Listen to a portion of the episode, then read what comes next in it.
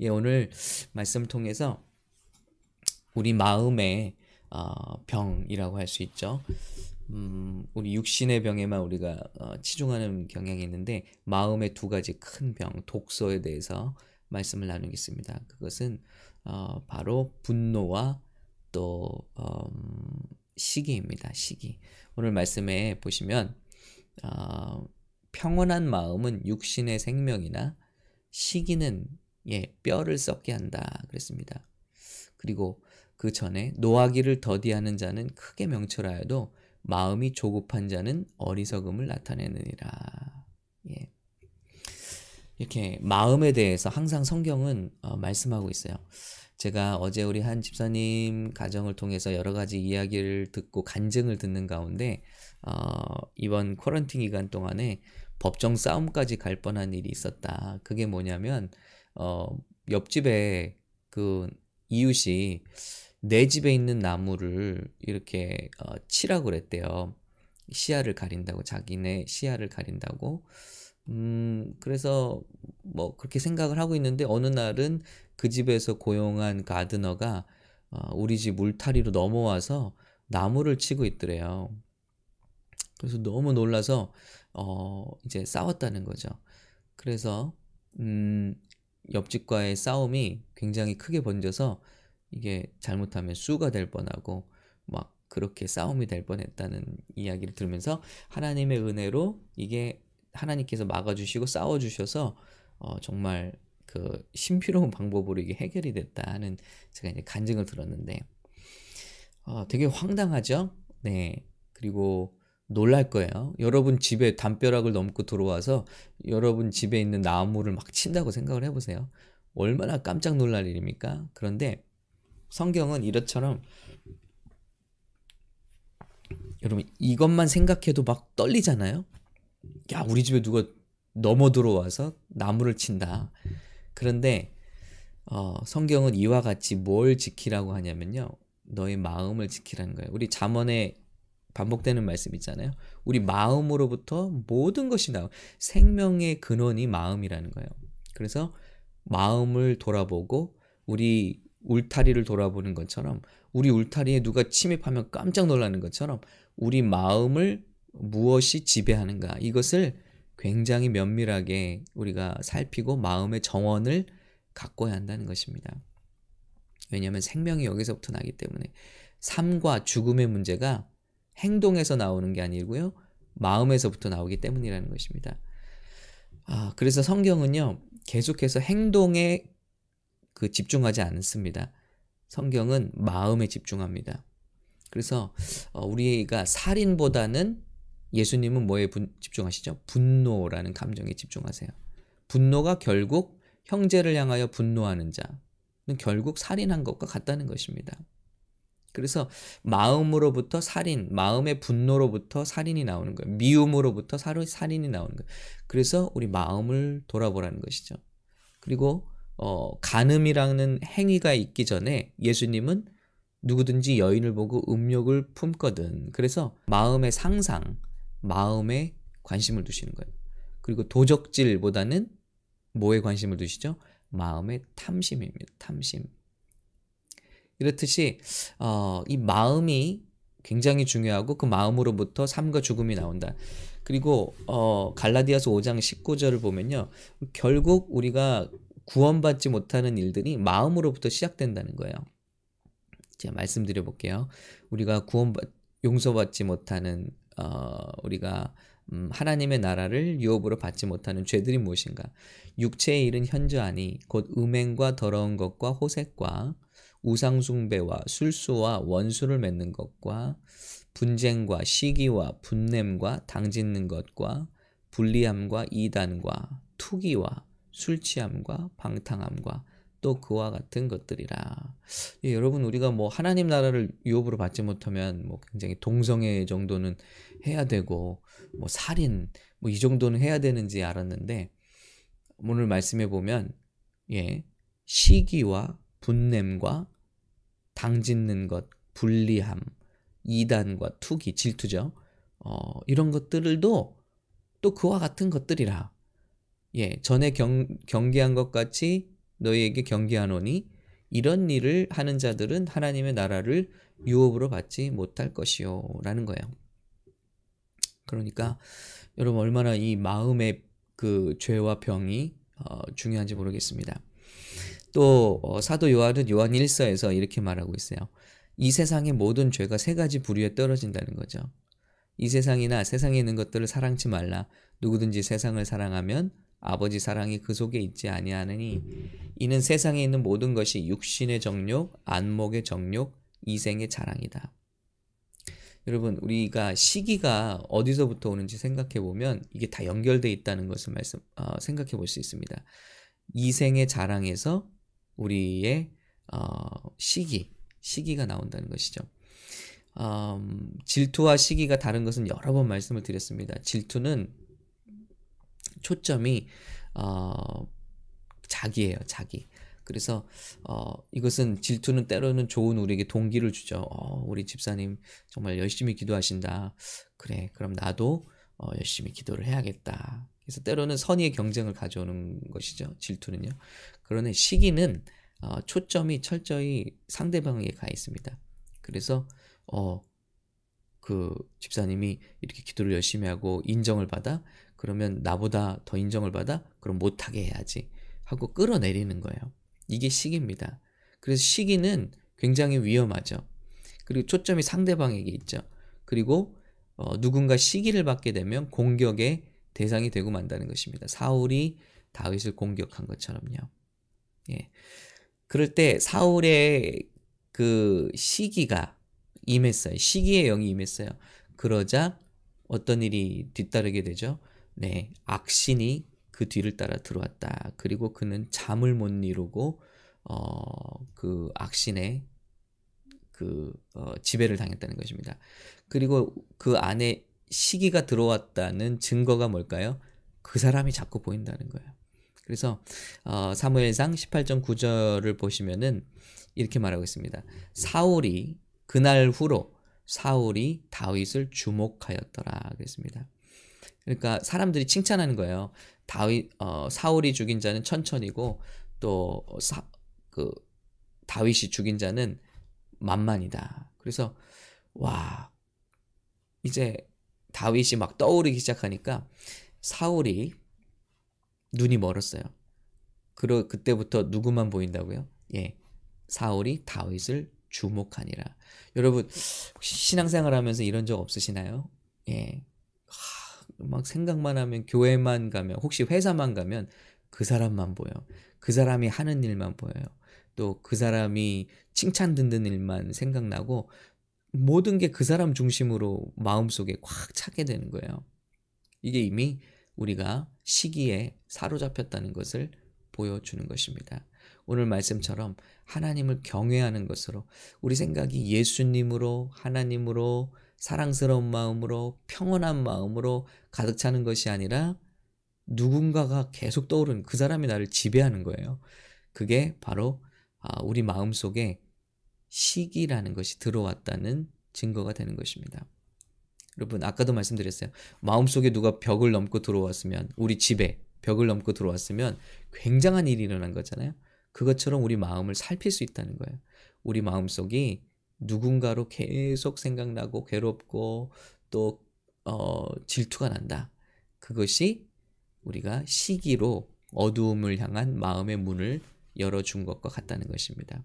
그 다음 결과는 무엇이죠? 사무엘상 18점 18장 9절 그날 후로 사울이 다윗을 주목하였더라. 사울이 다윗을 주목하니까 10절입니다. 그 이튿날 하나님의 부리신 악신이 사울에게 힘있게 내림에 그가 집 가운데서 야료하는 거로 자 내가 시기에 마음을 열어주니까 그 마음에 악신이 지배하고 악신이 힘있게 내려서 그가 집 가운데 야료하는 거로 밤에 잠을 이루질 못하고 예 어, 다윗이 평일과 같이 손으로 수금을 타는데 사울의 손에 창으로 다윗을 향해, 향해서 죽이기 위해서 던지더라는 것입니다. 네, 음, 이참 그 놀라운 일이죠. 어, 이런 마음의 병을 어, 이런 마음의 병으로부터 눈에 보이는 행동들이 결국은 나오게 된다는 거죠. 그래서 어 그 이런 병으로부터 근데 우리는 이런 행동 행동을 교정하려고 하는데 오늘 잠언의 말씀은 그 마음의 중심을 들여다보라는 것입니다. 각자 우리 마음의 중심을 도, 어, 들여다보고 그 마음이 평온하면 약이 필요 없다. 마음의 양약이지만 몸의 양약이지만 그러나 시기는 뼈를 썩게 하는 것이다. 그래서 우리를 죽이는 것이다. 시기가 일단 우리 마음속에 들어오지 않도록 우리 마음속에 털을 잡지 않도록 우리 마음을 정말 잘 지켜야겠습니다. 이것이 지혜인데요. 오늘은 그래서 마음에 병든 것을 어, 위해서 치유하는 기도를 하고 싶어요. 그러면 이런 그 마음의 시기와 분노와 경쟁심과 우리 공동체를 파괴하는 죄들 있잖아요.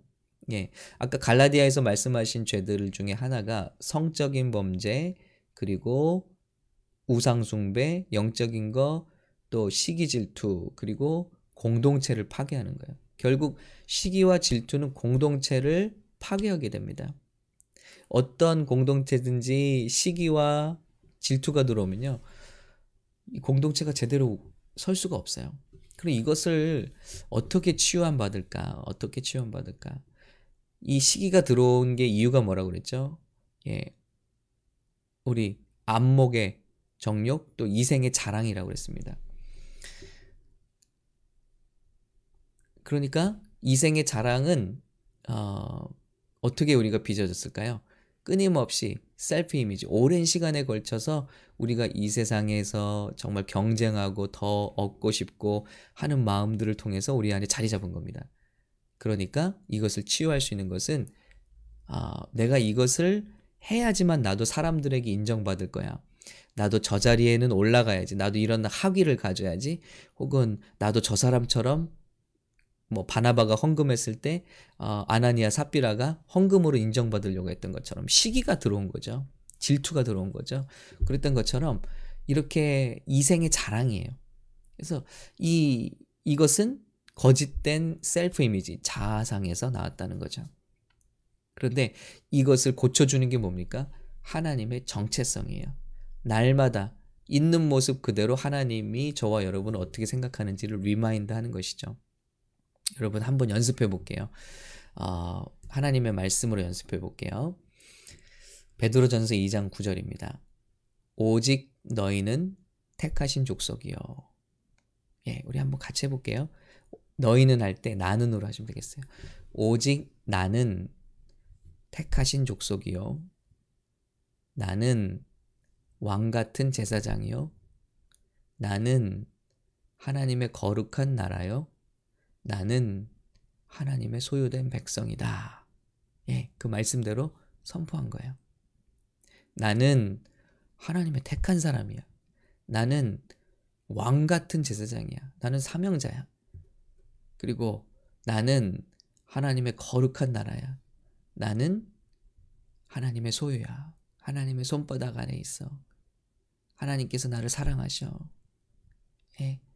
사람의 어떤 favor, 내가 노력해서 얻어내는 그런 페이버가 아니라 하나님이 있는 모습 그대로 나를 사랑하셔. 아멘이신가요? 자, 우리 음, 또 이 연습도 해볼게요. 이 같이 이 새벽에 한번 고백하기 원해요. 나는 하나님의 걸작품이야. 나는 하나님의 아들 딸이야. 나는 하나님의 보호하심 속에 있어. 나는 예수님의 피로 다 씻김 받았어. 나의 모든 죄는 다 씻김 받았다. 나는 하나님 보시기에 죄가 하나도 없는 의인이다. 나는 충분히 사랑받는 존재이다. 나는 축복의 근원이야. 예. 저 여러분 믿는 자로 거듭날 때 하나님께서 이 세상의 축복의 근원으로 만들어 주셨잖아요. 나는 복덩어리야. 예. 나는 복의 근원이야. I am blessed. I am the blessed. I am the blessing. 나는 그 복이에요. 예. 나를 통해 세상의 복을 받을 거야. 그리고 나와 내 가정은 하나님의 특별한 계획 속에 있어. 나의 삶은 나의 삶은 주님의 손 안에 있어. 그대로 여러분 있는 모습 그대로 여러분 아름답습니다. 그리고 무언가를 더 노력하지 않아도 더 어, 열심히 하지 않아도 우리가 죄인 되었을 때 그리고 자 세 가지죠. 우리가 연약할 때 그리고 우리가 죄인 되었을 때 더군다나 그것도 모자라서 우리가 하나님과 원수 되었을 때 하나님은 우리에게 당신의 사랑이신 예수 그리스도를 보내주셔서 보내주셨을 뿐만 아니라 원수된 우리를 위하여 죽임을 당하게 죽을 죽이시고 우리를 건지실 정도로 우리를 사랑하셨다는 거예요. 그럼 생각해 보세요. 우리의 무슨 부족함이 하나님을 놀라시게 하겠습니까? 예. 야, 너, 너 그럴 줄 몰랐다. 너, 너 그런 사람 아닌데 그러시고 놀라실까요? 우리는 원수 될 때 이미 하나님께 용서하심을 받은 거예요. 용납하심을 받은 거예요. 어, 그러니 우리가 무슨 노력으로 무슨 하나님의 의를 따내겠습니까? 그것을 누리는 거죠. 그래서 어, 이것이 안 돼 있으면은 교회 와서도 끊임없이 경쟁하는 거예요. 그님 교회 와서도 시기하고 질투하고 더 열심히 해서 사람들 관심을 받으려 하고 따내려 하고 아니요. 그냥 누리신다고요. 양자의 영이 무엇입니까? 우리가 종의 영이 아니라 종은요. 열심히 일해야지 인정받는 거예요. 그리고 나서도 부족함을 느끼는 거예요. 그런데 양자로 입양이 됐어요. 예. 그렇다면 어떻게 되죠?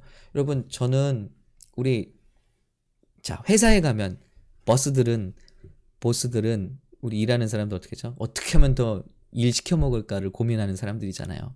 어떻게 이 돈을 주고 어떻게 더 많은 일을 시킬까? 그런데요. 부모님들의 마음은 어때요? 저도 우리 아이들이 집에 돌아오면요. 측은하죠. 그래, 좀 쉬어라. 수고했다. 아, 일을 시켜 먹으려는 게 부모의 마음이 아니죠. 우리 하나님의 마음이 바로 그 마음이라는 거예요. 일하려고 하지 마.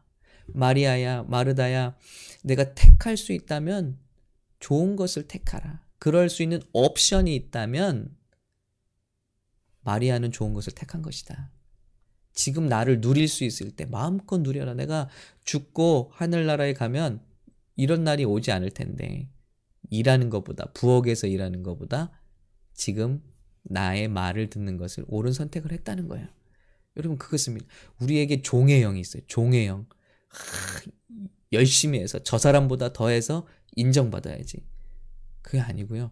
있는 모습 그대로 나를 사랑하시는 하나님 아버지를 누리는 겁니다. I am blessed. I am beloved. I am accepted. 네. 이 사실을 오늘 선포할 때 우리 안에 뿌리 깊은 질투, 시기, 이런 파괴의 영이, 파괴적인 영들이 오늘 어, 깨끗하게 고침받고 오늘 담대하게 주님의 일 감당할 수 있는 저와 여러분 될 수 있는 줄 믿습니다. 이런 분들이 공동체를 세우는 거예요. 이런 분들이 교회를 세우는 겁니다. 그래서 아, 오늘 말씀 오늘은 특별히 주님 우리의 마음을 고쳐 주세요. 그런데 마음의 평강은 어, 육신의 양약이 되고 시기는 뼈를 썩게 한다고 그랬습니다. 그러니까 이런 마음이 있으면 뼈가 썩으니 피가 깨끗하겠어요. 그러니까 스트레스가 만병의 근원이죠. 그 스트레스 중에 하나는 관계에 대한 것이고 그 관계 중에서 하나는 어떻게 하면 더 일찍 성공할까? 어떻게 하면 더 인정받을까? 어떻게 하면 저 사람보다 더 나을까? 사촌이 땅을 샀는데 배가 아프다. 이 모든 게 뭡니까? 시기 질투잖아요. 즉 이생의 자랑이고 이런 것에서 우리가 정말 자유함과 치유를 회복을 받게 되시기를 예수님의 이름으로 축복합니다. 이 시간 함께 기도하겠습니다. 하나님 아버지, 우리의 겉으로 드러나는 병들도 있지만 우리 마음속 깊은 곳에 하나님 우리의 영적인 질병들이 있습니다. 마음의 질병들이 있습니다. 용납이 안 되고 그리고 끌어내리고 싶고 또 그 누구보다도 더 인정받고 싶고 더 빨리 성공하고 싶고 더잘 어, 살고 싶고 하나님 이런 어, 정말 경쟁 가운데서 이생의 자랑들로 빚어진 하나님 그런 못된 우리의 마음들 시기와 질투와 탐욕과 또 분노하는 우리의 독소들을 이 시간 주님 앞에 정직하게 가지고 갑니다. 하나님, 우리의 성장 과정에서 우리의 그 어, 생활 속에서 깊이 뿌리박은 어둠의 자리를 내어준 우리의 마음의 문을 활짝 열어 이 시간 성령님의 치유를 받기 원합니다.